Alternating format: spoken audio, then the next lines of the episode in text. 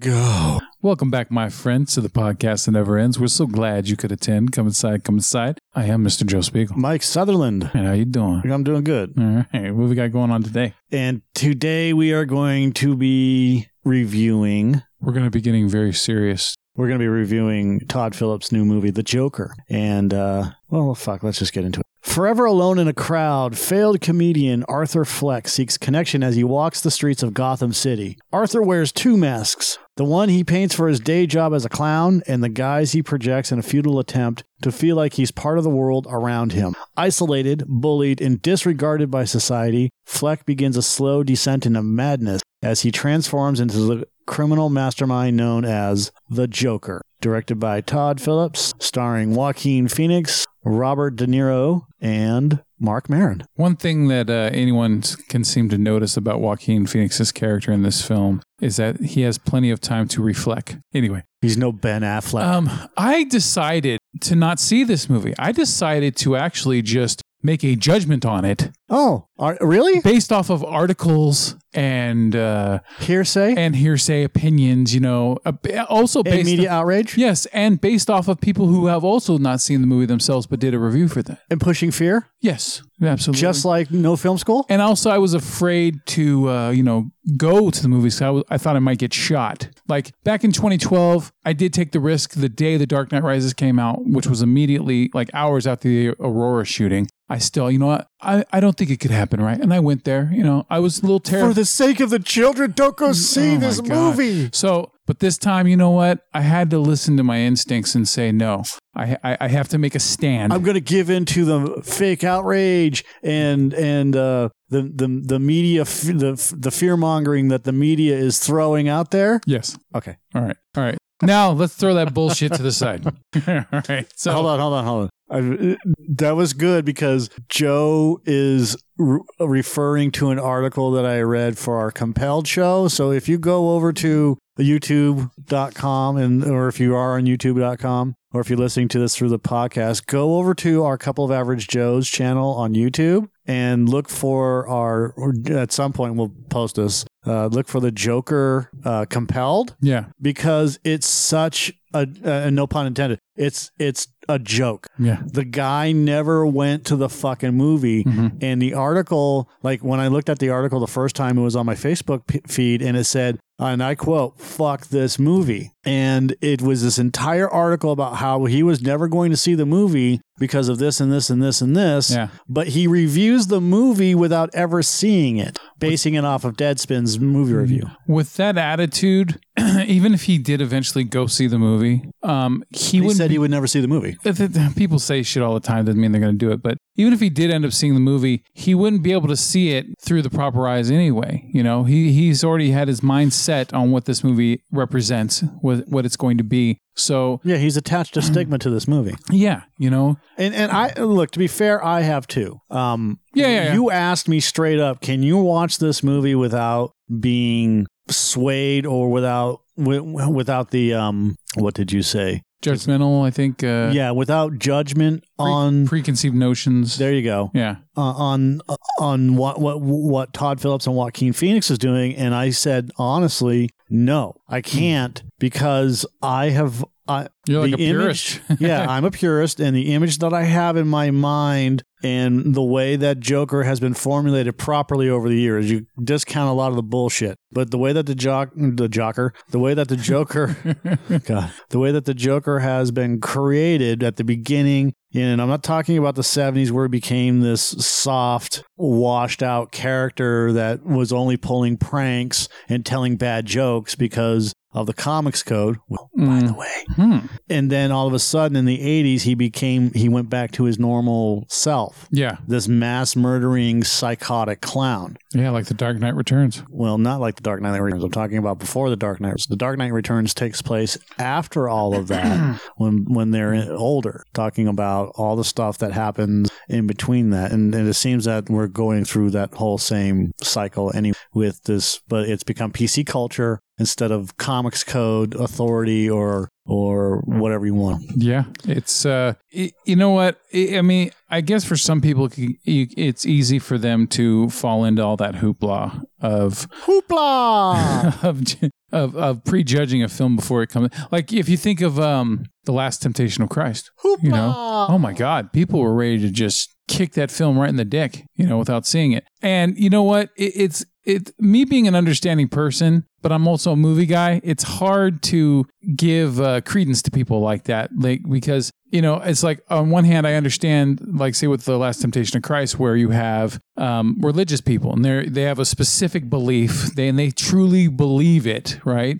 That any kind of uh, thing, any deviation from their own, you know, quote unquote truth is sacrilegious to them. It is an insult to them. So I understand why they're like that. Problem is, is that when you've closed your mind off too much like that, you can't even notice that. Hey, it's just a film. It's just someone's art. But to them, their mind isn't closed, so it doesn't matter. Yeah, and so it's like you can't even really, you can't even have a debate with with people that are like that because it's just it's a it's it's like uh, arguing with a drunk person, right? you just Huh. I find this very interesting that Martin Scorsese, who says that this is not a film, was initially attached to project to the project project to the project as a producer. Yeah. Huh. Um, you know what? I look, I, I, I'm not worried about what he has to say. I mean, he he comes from a different time period. He has a certain perspective on things, and I, I, I it doesn't affect the what- me seeing his movies, and it doesn't affect the movies that he's being judgmental of because I'm I'm I didn't come from where he came from, so it doesn't bother me. It didn't say like he's they're pieces of shit. He just doesn't think that they're cinematic. It's look, it's it's I'm not gonna say it's fake news. It's just sound bites. Yeah. You know, somebody asked him his opinion and they went, Oh my God, Yeah. that's controversial. It's not. Yeah. Trying to make He, he has a fucking nothing. opinion because Yeah. he- he's a filmmaker. He's allowed to have an opinion. Yeah. You know. So so yeah, I and look, I remember when when we first heard that this was being done. Uh, I know you were like, "Oh, this is going to be a piece of shit," and I was I was pretty much on the same lines with you at, at first as well because I mean it's DC Warner Brothers and they keep ruining everything because they don't know what the hell they're doing. And it's just like every once in a while, it's like what we keep saying. They keep throwing shit at the wall and hoping that something will stick. Well, if you keep throwing shit, then it doesn't really matter if it sticks or not, right? It's still shit. And uh, so with this one, it just seemed like, oh, well, they're going to do a Joker solo film and there's not going to be any Batman in it. It's just going to be Joker.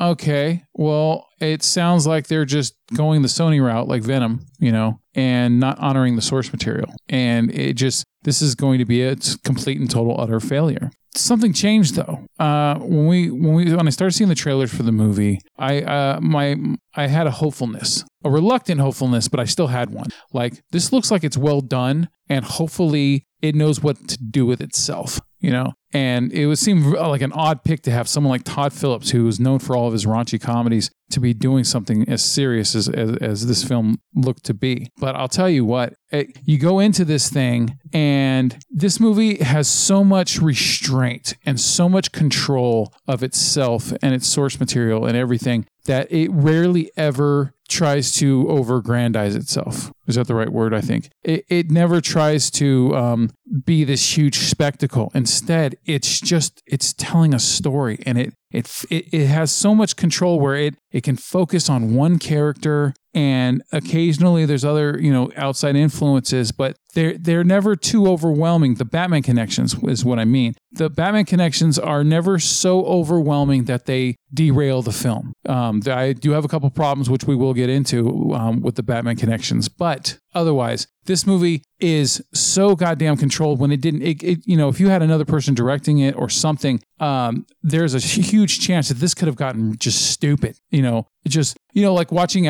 um, gotham for example where gotham just kept having to keep you know adding another connection to batman and oh this is connected and these guys did this and, and you know, it's like dude no fucking tell a story and quit trying to you know remember this type, type shit to it. So this is a character study movie. This is joaquin phoenix falling into madness every day with his with his life with his suffering um, the, the lack of happiness and hope and everything. And it just turns out that he becomes the joker like the movie doesn't rely on the fact that he's going to become joker you just know it's going to end up beginning there but it's all about the journey to him becoming the joker and that's what works so well with this movie is that it doesn't have to keep um, uh, giving you some big giant moment every few minutes like a like most superhero movies are. Instead, it just it stays grounded and it keeps telling the story. It keeps following Joaquin Joaquin Phoenix's Arthur Fleck character as he's going through the motions of, of daily life and, and just how difficult it is for him. And um, there's not a lot of actors I don't think that could have delved as deeply into this this role as Joaquin Phoenix has.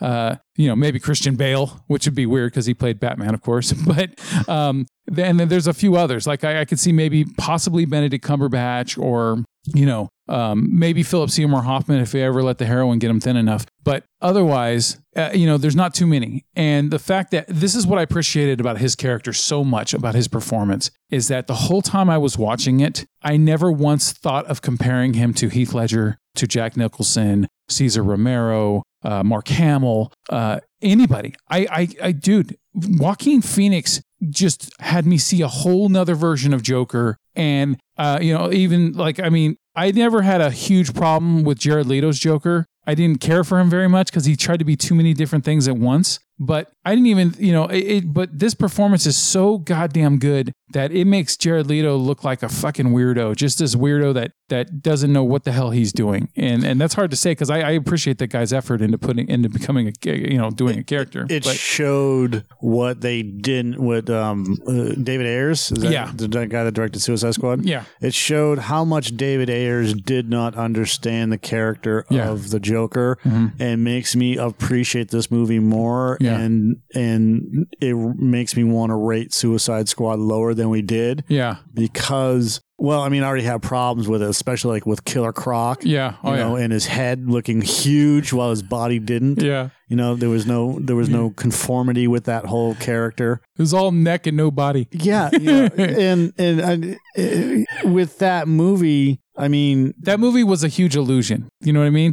Because you were finally seeing these characters that you thought you might never see on the big screen, and you see them, but- and then but unless you're a fan, yeah, unless you're a fan of Suicide Squad or these specific characters that were in Suicide Squad, Mm-hmm. Yeah. nobody gives a shit. Like literally, Yeah. you didn't even give a shit whether or not those characters were in the movie to begin with because you're not. Yeah, it was. It was. You know what it was? It was like, okay, well, you know, Marvel did Guardians of the Galaxy with the outside of the box thinking. So, ooh, okay, the Warner Brothers is going to try their own shot at outside the box. Yeah, so monkey let's- see, monkey do. Yeah, so let's see how well they do with it. And at first, I at first I was more into that movie, and then I went back and watched it again. I was like, this movie isn't really that good, you know. And this is what what Joker is as well. Joker is outside the box thinking where they don't have to make this huge spectacle superhero movie. Instead, it's very, very like I keep using again and again, restrained and controlled. Um, even more so than say like Logan was, and Logan is like one of the greatest superhero movies ever made. I I, I love that fucking movie because it's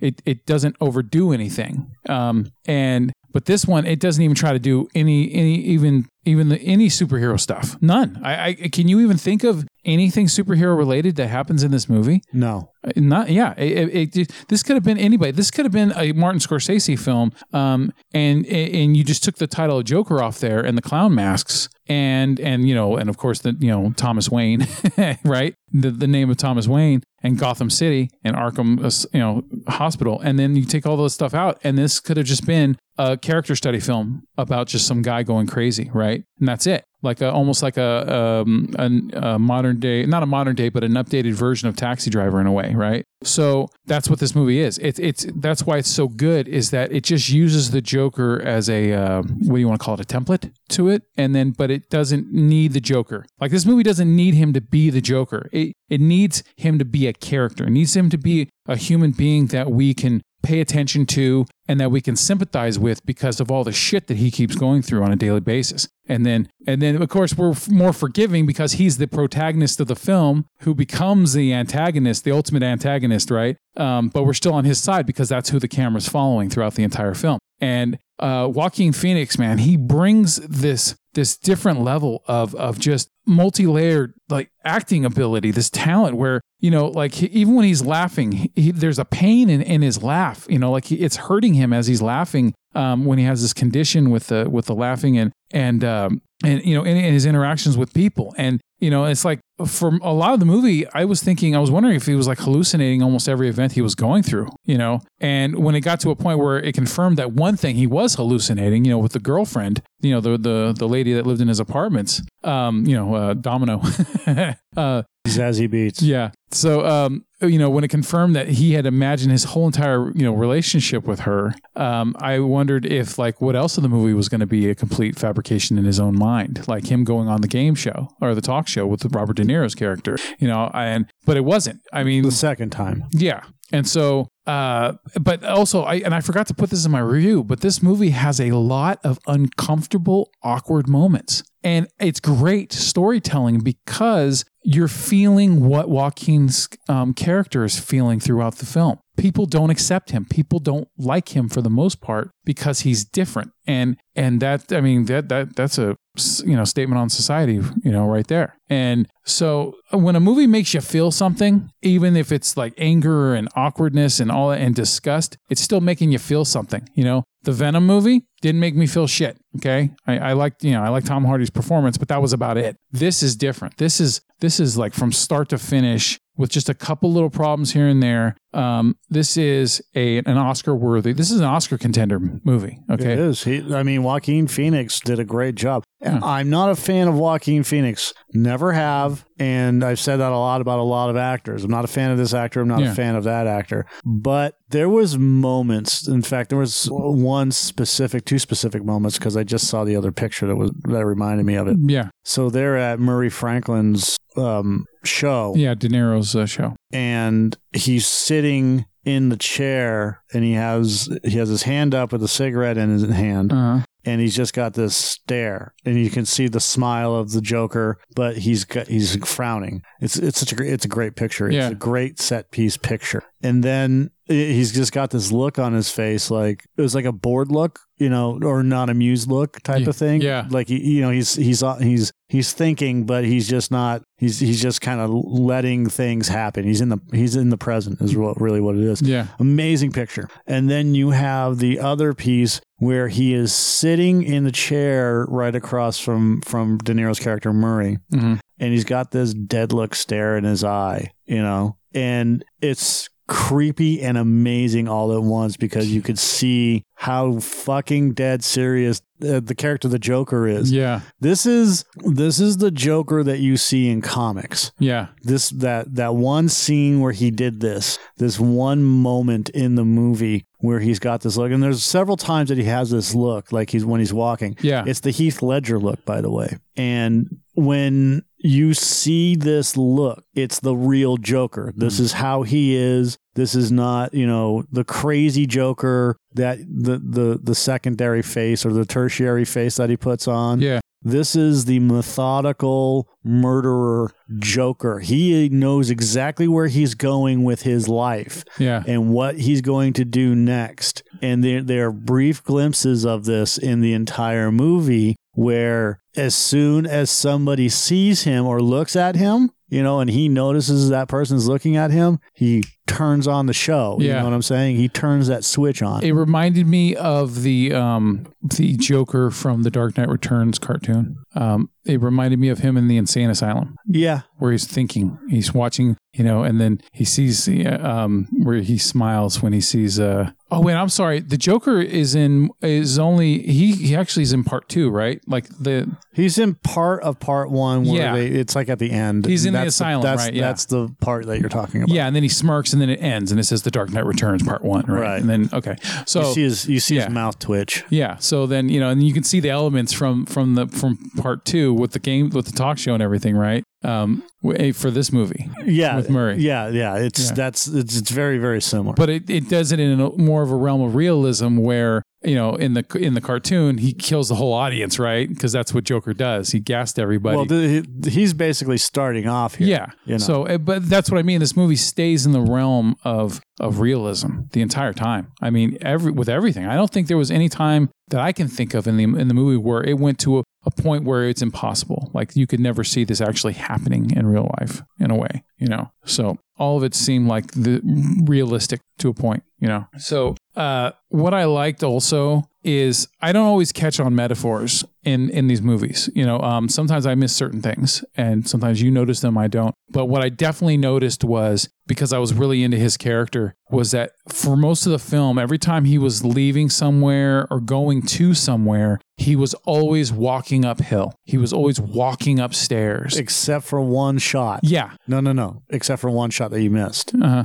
where he's walking to his apartment. Uh huh. So at the beginning, he's always walking uphill. Yeah. And then when he's walking home, it's downhill. Yeah, because it's almost like it's a safe zone in a way. Exactly. Yeah. And so, and then throughout. But then it's all upstairs. Yeah, but then all of a sudden, when he starts to embrace becoming the Joker, you know, becoming this guy who's finally like uh, drowning himself in the madness, and he starts to like open up and become happier, you know, um, all of a sudden he's wearing brighter colors. He's walking downstairs. He's dancing. He's he's more energetic, and it, it it's it's sick and twisted. But it's perfect for someone like the Joker I don't think it's sick and twisted. I think it's just.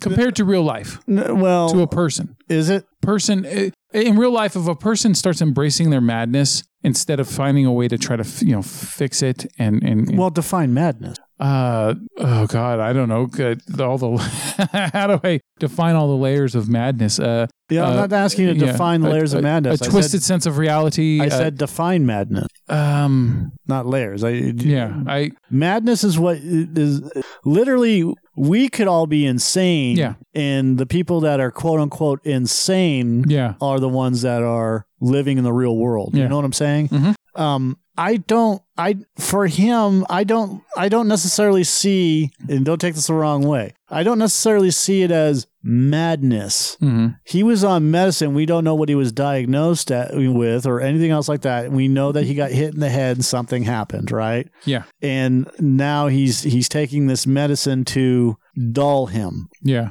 to make him normal, to make him and and kind of like ritalin and and the th- well, yeah, exactly. I, I will I'll, I'll go I will go right with that. But what I'm seeing in this movie, as we are talking about themes, in fact, I have the Wikipedia up and it actually is sitting on themes. Is this is a social commentary on on the drudgery of life. yeah He's taking this medicine that keeps him average, that keeps him down, that keeps him from not necessarily succeeding, but moving up the social ladder, as it were, yeah from from achieving. grasping his potential Yeah. So achieving or grasping his potential. And from there, once he stops taking this medicine, once he stops drinking the Kool-Aid, as you, as it were, yeah all right. All of a sudden, his life starts to have meaning. All of a sudden, things start to turn for him. I'm not. I'm not talking about you know. He has to make things happen for this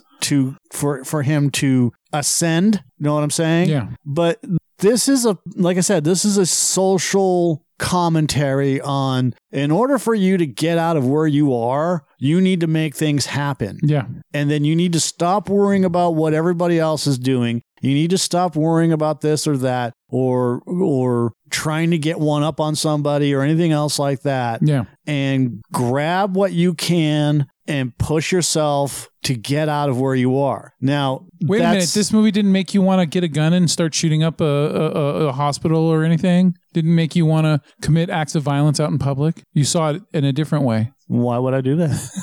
Oh, because you, you're a rational thinking person who can go watch a movie and be, I, I think most people are rational thinking Yeah. person people. And yeah, you know, yeah. yeah. No, it, It's just so stupid. I, I you know what I mean. I, I the, the the fact that the the things that people have to say about a movie like this. You know, like do they even know who the Joker is? well, what really bothers me is this bullshit. Uh, Oh God, I, I'm already reading what's already in parentheses. Uh, some writers have expressed concern that Joker's sympathetic portrayal of a homicidal maniac could inspire real world violence, such as Richard Lawson of Vanity Fair. By the way, don't ever go to Vanity Fair's website because you only get three or four views a month. oh, And then they want you to pay for it, just like, oh, I don't know, the piece of shit New York Times. or Washington Post. So fuck you, Vanity Fair, and fuck everything about you. You're garbage. You're a bunch of Hollywood elitist douchebags, and I will never, ever, ever, ever pay for your content. Yeah. Because you know why? that same writer is pushing his bullshit on Yahoo,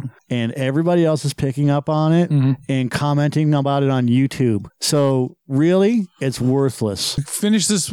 Finish his quote. Uh, found the film was too sympathetic qu- towards quote unquote white men who commit heinous crimes, and that the social politics. Ugh, good job, Mike. and that the social politics ideologies represented in the film are quote unquote evils that are far more easily identifiable to people who shoot up schools and concerts and churches, who gun down the women and men they covet and envy, who let loose some spirit of anarchic animus upon the world. There's almost a woebegone mythos placed on them in search of answers. Shut up. Shut the fuck up. This is one of those guys that also probably believes that Marilyn Manson is responsible for the Columbine shooting. This is uh, this is this guy rose to prominence as an entertainment writer for Gawker. What happened to Gawker? They got sued, didn't um, They got sued Hulk into Hogan? fucking oblivion. Didn't Hulk Hogan destroy them? not yeah, not not just Hulk Hogan, and is currently the chief critic for Vanity Fair.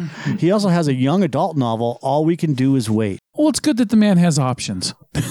A young adult novel, which nobody reads. Yeah, I- what what God. garbage? White men who commit heinous crimes. Why can't we just fucking have movies? So what if the Joker was a black man? Yeah. Oh, well, then that's acceptable because he's a black man who's committing the same crimes as the Joker, or a Mexican guy, or Latin guy, or whoever, Spanish guy, Puerto Rican guy, Chinese guy, Japanese, If he was black, you, Indian. you call him uh, Bloker. ugh, ugh. I know. And then if he was Mexican, it'd be Joker.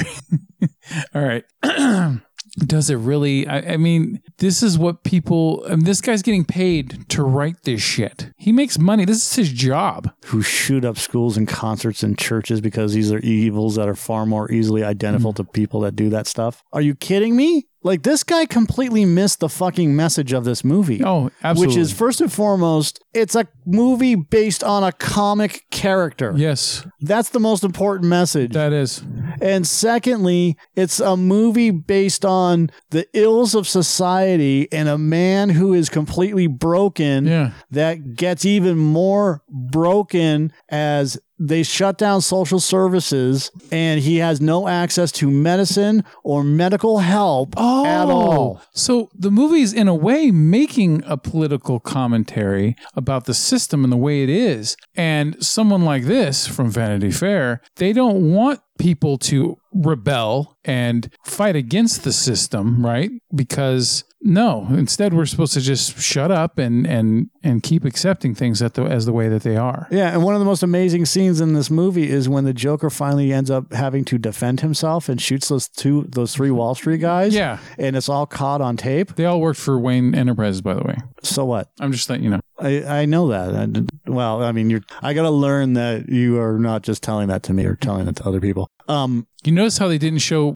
Thomas Wayne as a as an antagonist nor as a protagonist. They showed him as just like almost like matter of fact. Like you didn't know if he was a good person or a bad person. You just he just had his own views on things and and you know he's just protecting his son and you know you're fucking crazy. Stay away from me. You know what I mean? He never they never show him being really malicious. But they also don't show him being like, uh, you know, hopeful. Like, like say the brute, like, say like the Thomas Wayne that was in Batman Begins. You know, trying to fix the city, trying to save people. that's his character. That's what he's been trying to do. Uh-huh. I know. I'm saying in this movie, That's This- exactly what he tried to do in this movie. I know, but it, it it was he was done in a way that seemed very ambiguous. Like it, it didn't. I don't think it was ambiguous at all when he said that everybody, you're all fucking trash. That's not really ambiguous. You're all a bunch of loser trash junk, and we're going to we're going to cleanse the city and and make it make it good, great again. It's almost like he was Ra's al Ghul. Almost like he was Donald Trump.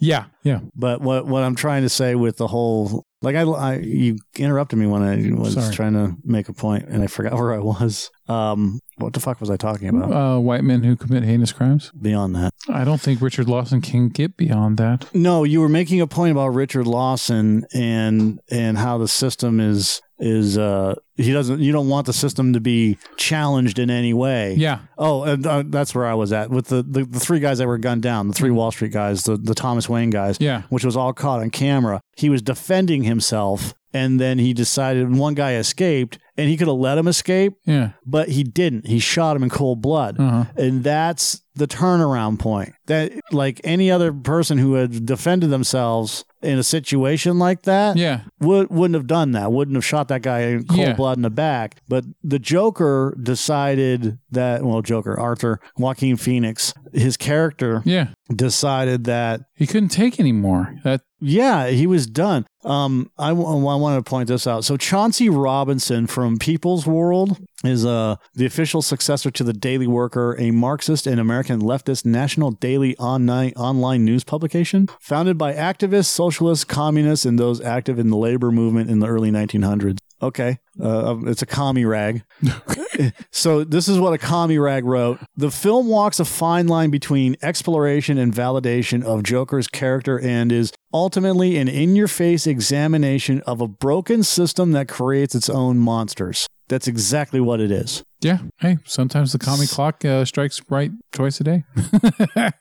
but uh, yeah, look, I damn it, dude. Fucking Hollywood left. Um, let's see. Uh, Jim Geraghty of the National Review wrote he was worried that a certain segment of America's angry, paranoid, emotionally unstable young men will watch Joaquin Phoenix descending into madness and a, and a desire to get back at society by hurting as many people as possible and exclaim, "Finally, someone understands." So let me get. Fuck. I just, I just look. That was, you know what? That's probably this was probably taken out of context Yeah. because it wasn't given. Like most of these were were are taken out of context, so we don't know what the whole entire. But I won't go to Vanity Fair and I won't read their fucking review of this shit. So Just to call out the hypocrisy of these people that write this shit. I let's do a what if. well, we're also pulling quotes. I know. I, I, let's So just. I'm, you I'm have talking to about be the- careful about what you I know. say. I'm talking about the Vanity Fair type type. Let's do the same exact movie, but have a black guy play the Joker. Now, how much do you want to bet that if a black dude played the Joker, that it would be a different, completely different perspective that they would have on this,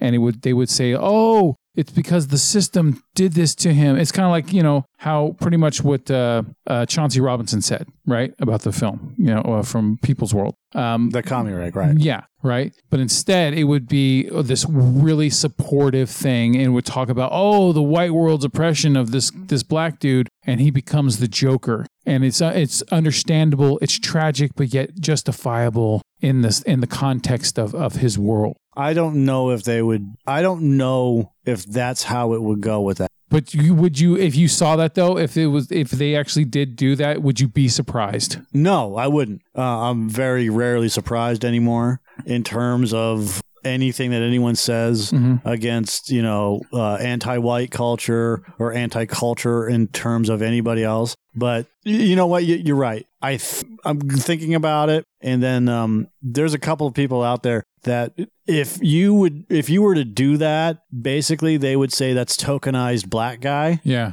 And the problem with that being that's pushing an agenda, you know? yeah, And in this one, there's probably an agenda being pushed. I'm just ignoring it right Yeah. now. But the agenda being pushed outside of it is things like Richard Lawson of Vanity Fair and this National Review bullshit, where everything that's being written, I'm not going to, okay, let me go back on that, where all the bullshit that's being written about the Joker for people that haven't seen the movie, yeah. from people that haven't seen the movie, is fear mongering Mhm. and that's pushing an agenda. It's it's the equivalent of the social justice warrior stuff that's going on with Star Wars where they're saying don't go see this movie, don't feed into the system because this movie is doing nothing but pushing the white agenda and the white people problem with everything that's going on and them fighting back. Where it's that's and that's what it feels like. Yeah, But I mean, here it is right there. White men who commit heinous crimes yeah, by Richard Lawson. yeah. He wrote that. Uh huh. So it's easy for me to just infer that that's exactly where they're going with it because it seems like people that have not seen this movie that are writing about this movie and the injustices about this movie are talking exactly the same way, which is white men who commit heinous crimes, who shoot up schools and concerts and churches, who gun down the women and men they covet and envy, who let loose some spirit of anarchic animus upon the world. there's almost a woebegone mythos placed on them in the search for answers, which means that they are put on a pedestal and they are lauded as heroes. And this movie is not putting the Joker on a pedestal. Well, it is, but only for the people that are disenfranchised. For people that are watching this movie, it's horrific to watch Yeah.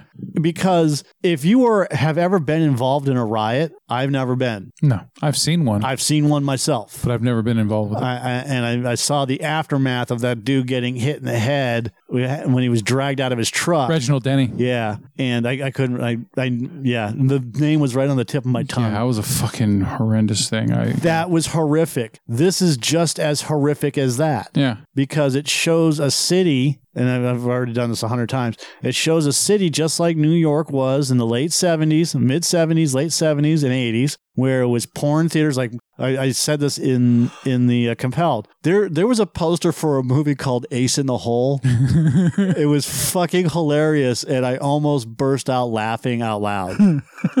Because I was, I just had this big old smile on his face. And of course, then I, I see the fucking Marc Maron thing, and you weren't sitting next to me. Y- Your uh, Dingus was sitting next to me Yeah. on one side, and Mingus was sitting on the other side. So You have such a high opinion of my children. no, Dingus and Mingus are terms of affection. I call that to my niece and nephew all the time. Um, so so I, I was gonna turn to you and go, oh, that's Marc Maron, but you weren't there. So I had to turn to Mingus, and and I looked at him. I went, that's Marc Maron, and he just, he, I know he just looked at me like, I don't give a fuck. and I, I know I told you that story in the Yeah. theater, but Yeah. that's exactly what he. I know that. I know he did that. I, I don't care who that is. I don't even know who fucking Marc Maron is. And he said that as, as soon as we get out, he's like, I don't even know who Marc Maron is. I'm like, he interviewed the president of the United States like four years ago, five years ago. I don't know who that is. I was nine. Yeah. Fuck it. so that's that's where I'm getting on with this movie. Is that you know? And do I agree with everything that Todd Phillips says? Is is this movie is, is the reason why he Oh, about comedy. Yeah. Why he doesn't want doesn't want to do comedies anymore. I, I think certain people in comedy are going to be affected by this culture. Like people like Patton Oswalt aren't yeah. because He knows how to walk that line, that progressive line, that Right. that liberal line where right. he doesn't anger anybody on that side enough to to get you know in their crosshairs. Yeah, and, and the one guy that we haven't talked about was the kid that got fired from SNL for calling people chinks. Uh huh. And I don't agree. I don't agree with firing him. I agree with chastising him. Uh-huh. You know, and giving him a chance because everybody deserves at least a chance. Yeah. to explain or ap- apologize, whatever. I, I don't care about apologies. Apologies are useless. They're all these boilerplate bullshit things. But to be honest about it, you know, in a way, because he says, you know, I'm a comic and comics push push line push. Toe the line. Yeah, well, no, they push the border. They Oh. push the line. They push the boundaries. Yeah, and I, I don't know. I mean, saying chink and you know, calling somebody a chink or a chink Jew or the N word or anything else like that, that's not pushing boundaries anymore. That was done in the fifties. That was done with Lenny Bruce. That was done with Richard Pryor. Yeah. That was done with George Carlin. You're not pushing boundaries. You're. It's a modernized taboo. it's- I- no, It is. It, it- mainstream wise, it is a modernized taboo. I don't think so because you have Quentin Tarantino using the N word all the time. Yeah. all the time, and and very few people have problems with it. Just the extremists, just the ones that don't Mm-hmm. And Spike Lee. appreciate it. That's what I mean, the extremists. You know, and Yeah. and if if if that's the way we're gonna be, you know, this is okay, but this isn't okay. Yeah. Well, you now you don't know where the line is drawn. There is actually a part of me, not a large part of me. Uh, there's, a, there's plenty of parts that, that are large, but you know what I mean. Not your penis. no, no. My nose and my penis are they're not affected by my my my, Yeah. my gigantism.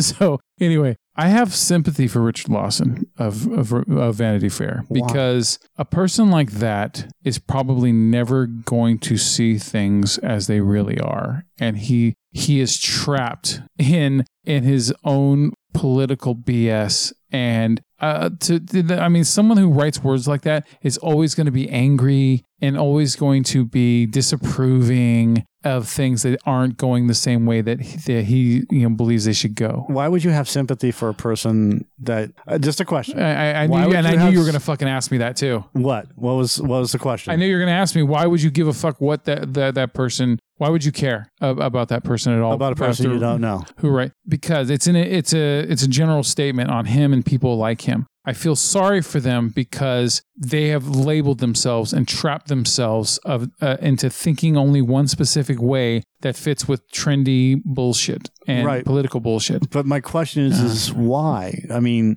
I'm not trying to be a dick. I, I understand. why? Why? Why? Why do you feel pity or sorry? Why would you care? Who cares? Is I mean, does it affect your life in any way? Only when we're doing this. It doesn't. Only when we're talking about it. No, it doesn't even affect it then. As It's long just as- some, as it's long just as some it doesn't- douchey quote. As long as it doesn't, i- i- as long as it doesn't create a crowd that's blocking me from getting into a movie theater, you know, as long as it's not affecting the cost of my movie tickets or the, my ability to be able to buy a movie ticket, then I don't generally care. But we have a job here, and our job here is to talk about things. And one of the things we're talking about is people like that, like Richard But, Lawson. but again, I'm going to say, Yeah. He's not important. Uh huh. Just because we're talking about him doesn't mean anything. He doesn't affect our lives one way or the other. Okay. Well, even if he's not a part of our lives, he still exists, and he's writing things that are getting I didn't say. I, I said he doesn't affect our lives. and he's writing things that are that affect people because some people buy into this shit okay and it's just sad that someone like this sees things this way or what if what if this is even more fucking twisted what if he doesn't see things this way but he knows this is the only way that he can get, he can push articles out and so he has to do it this way I don't. I don't care. who was it that um, just said came out? Oh, it was um, I think it was uh, Joe Rogan. He said he felt sorry for um,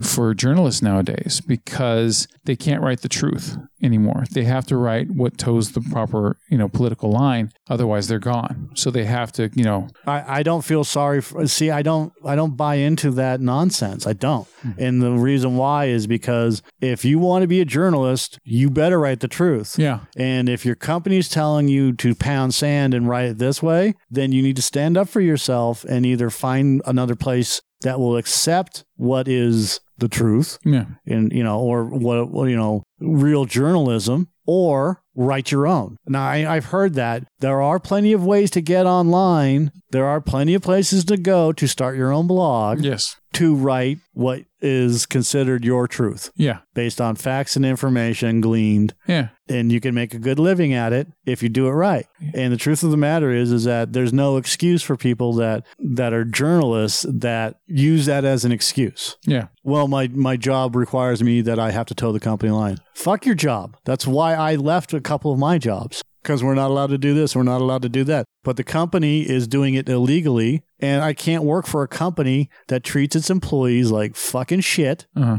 and does illegal things. I'd like to think that I'm open minded enough to hear different sides of the argument on this film, even though there shouldn't be. I don't think there should be any argument on this movie. The only argument I think there should be is should little kids see it because it's a Joker movie? And I No. say no. No, it's an R-rated movie. Yeah. So I don't think anyone, probably under the age of 12, 11 or 12, should see this film. I mean, Um, I, I, I don't. You know what? Thinking back on when when we were growing up, yeah. I mean, I was watching Friday the Thirteenth and The Beast Within and and Escape from New York when I was twelve and thirteen years old. I watched Sleepaway Camp when I was five. Yeah. So, well, that's you know, Yeah, I know. I the, the funny part about that is my mom. Year, a few years later, that's when like when I started listening to rap music, like like gangster rap. That's when she started cracking. She's like, I never should have with all this, you know, and, and like, well, it's too fucking late. You yeah, already- because gangster rap is going to cause you to become a fucking a thuggy shoot 'em up crip or blood, hey, she was raised to believe things a certain way, you know, and she was raised to believe in and that's the Yeah. problem. yeah, and that's so it's and, and I'm not saying your mom was a problem. What I'm saying is that that's the problem. part of a system. yeah part of the system you this is the way that she was they were raised to believe Mhm. this so you know it's it's like the um it's like these fucking cigarette ads. So now they're going after the Juul pods right? Hmm and and um and vaping. Yeah, and this this fucking company called uh I don't know it's Truth. The movement against juuling animals are speaking out. So they're using these stupid ads you know where it's no it's no secret that cigarettes kill people but big tobacco products kill pets too anti-vaping truth anti-vaping I would say my only real problem with vaping at all that I because I don't know how dangerous it could could be for lungs. You know, if they've done their tests, I don't think they've finished doing testing on it. But uh, my only problem is is that people, young people, introducing themselves to concentrated amounts of nicotine and or marijuana or, or both um, is I, I wonder what the long term effects are going to be because I've I've seen like like these vape pens that are, have you know high amounts of nicotine or like weed in them. It like fuck, dude, uh, what's that going to do? You know, I don't inherently see a problem with vaping when you have adults who can make decisions for themselves, and I'm perfectly fine with that. I'm I'm 100% fine with that. I, my only problem is you know is uh, seeing young people but you know what? They're going to do whatever they want to do anyway. So I, I don't know. All I know is we look. We live in a an, in a, an extreme, exaggerated society now, where everything's concentrated. Our news is concentrated. Information is concentrated. Our sugar is concentrated. Salts, flavor enhancers, Juice. marijuana. Everything is concentrated now. So we're all being subjected to higher doses of things than what our bodies can handle and are used to. And so now, when you're born into this shit, like our young people are now, imagine them being introduced to these high levels of things of concentration. That's fucking scary to me. What is going to happen down the road? Hmm. I mean, look at diabetes. Diabetes is higher than it's ever been recorded in people, uh, high blood pressure, and other things. So imagine what's going to happen with higher levels of um, concentrated um, THC that people are going to be consuming um, on a daily basis, um, like way higher than, say, when I used to smoke the chronic back in 92 or some shit, right? Where this stuff is hundreds of times more potent, you know, kind of like, uh, what's that shit now? The, the, the, uh, not the oxycodone, but even the ketamine or the, whatever that shit's called. It's like way higher, um, like a hundred times more potent than regular heroin, that uh, artificial shit. Um, so that is that that that is scary to me, and that's why you know I, I I I but I don't know what you do because these companies are making money off this shit. So and people are buying it. I just hope that there's a way that that people look. You know what? Just as always, just like with everything, be a good parent, pay a fucking attention, and teach your kids this shit. So hopefully they'll make smarter decisions down the road, and hopefully you did your job properly. Sometimes even when you did your job right, it doesn't work out because that's life, right? That's the variables of life. So I've already given my kids the information that they need, and now they can do whatever they want with it. They're fully aware of, of, of these things because I've already taught them about it. Pay attention. You want to go have fun? Fine. Go have fun. Experiment down the road, but right now your brain is growing. Stay away from this shit. Try to stay away from this shit until you're done growing because that way, then maybe, you know, because I don't want you forming your brain around that shit. You know, oh, you've seen like I've seen kids that that start smoking weed when they're like 12 years old. A lot, not always, but a lot of times it becomes part of their whole persona, whole they're part of their whole life. I don't want my fucking kid to be like that. I'd rather my kid experience his life and then try shit when he's ready. You know what I mean? So, but like I said, life's full of all the variables, and and you know what? There's always been dangers out there. So today, I, I would like to say it's no different. It is different, but just in other ways. I mean, but the dangers are always going to be there, just like crossing the street. You know, you know, getting into a car. It there's still dangers there. So just do your part as a parent, because all those other things are going to those those influences are always going to be there, no matter what, whatever form they are. So you know what? I don't. I don't have that many regrets anymore because now my eyes are wide open and I just try to bestow whatever wisdom I can. That's all I can do. I have to pee.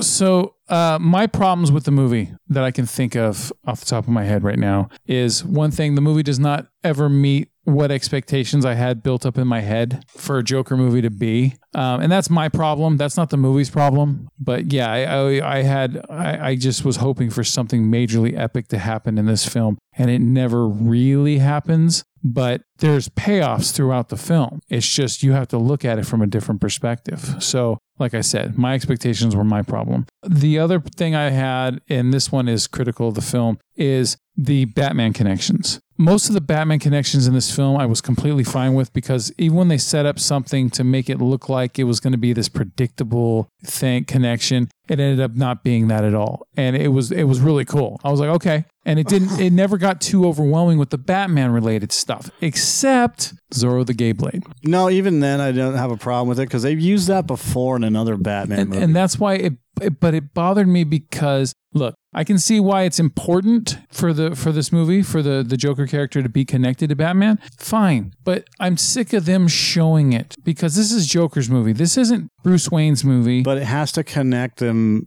and he did it in a way Uh, it came out in 1981. So Like I look, I, this is what I think. I think that it should have been way more subtle. It should have been the, you see the Waynes come out of the movie, and then you see the bad. You see the guy wearing the Joker, you know, the clown mask, walking down the alley towards them. And then it should, in my opinion, it should have ended right there because you know if you're if you know anything about Batman, you already know where it's going to end up. Right, but th- there was no harm or foul in in them doing what they did. In fact, it was it was done with respect. My problem with the whole Batman Joker thing is the Joker's twenty fucking years older than Batman, Uh-huh. and I'm, I'm that's what I'm getting tired of. Like, if you're gonna do that, I mean, they should have at least had Batman five years younger than him. Uh-huh. So if the Joker, well, uh, who uh, who knows? I mean, like at this point, he's fucking forty, you know Yeah. and then they're fighting for the next 20 30 years now he's going to be 60 to he's going to yes between 70 and 90 years old Yeah. come on I think Arth in this movie,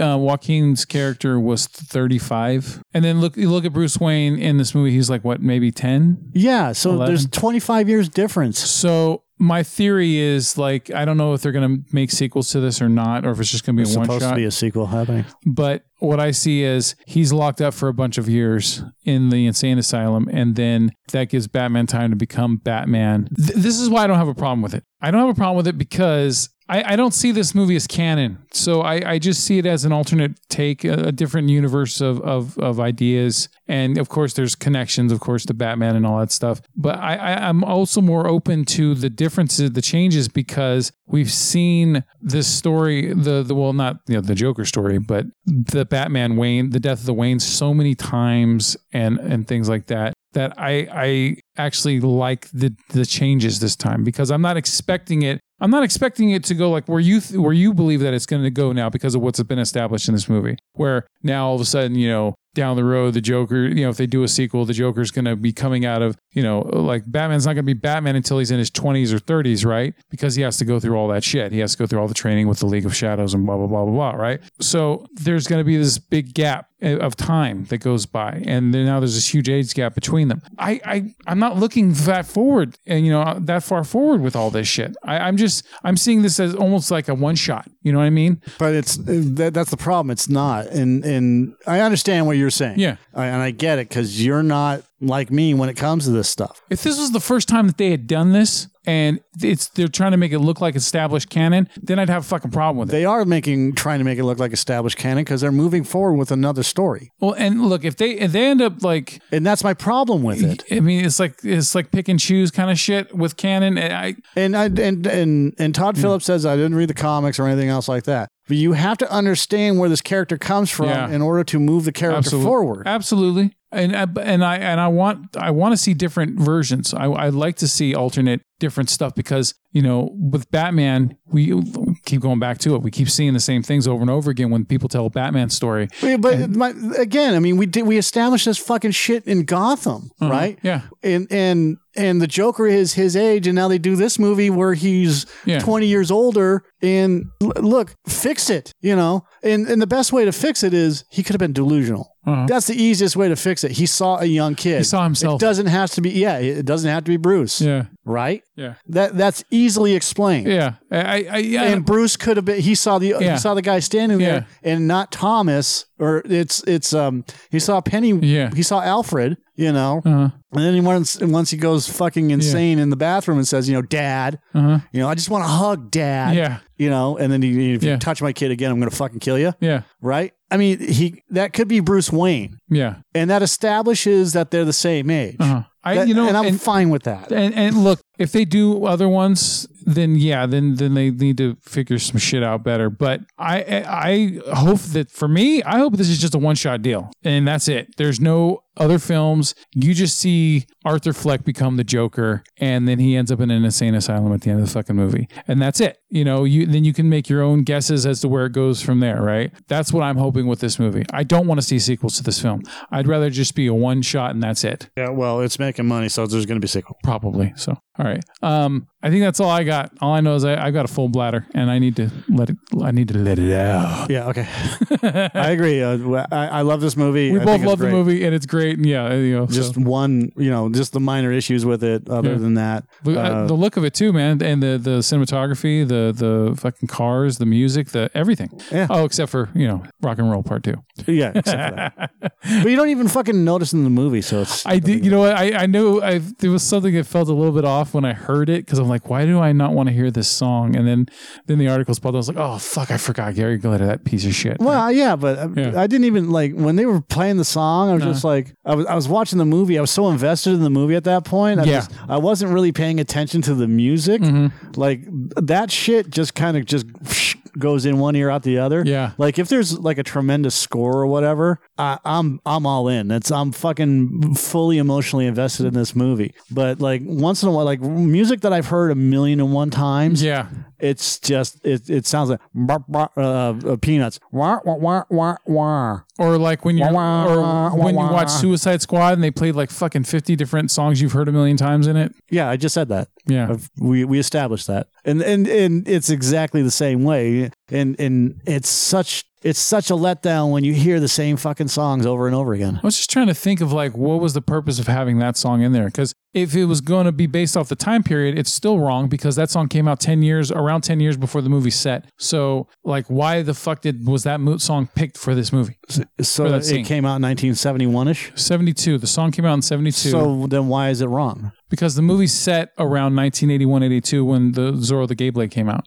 Okay, So there's that song is used as a stadium anthem. I understand, but he was it, was played while he was dancing downstairs. Okay, so it's not in the wrong era because they still use that song today. It just I don't. They've been using that song for 40 years why was that song picked? because it's a stadium anthem song. That's why that song. Was I'd rather picked. I, I would have rather heard Smokey Robinson's "Tears of a Clown." that would have been better.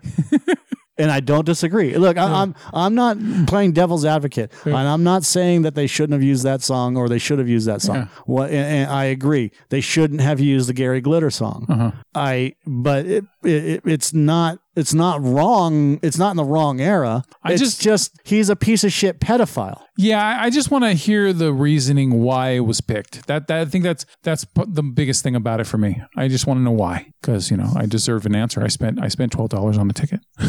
so all right, that's all we got. You good? I'm good. All right, go see Joker. Definitely go see this. Support the movie. Don't listen to the other critics. We're right. They're wrong. Go fuck themselves. All right, bye.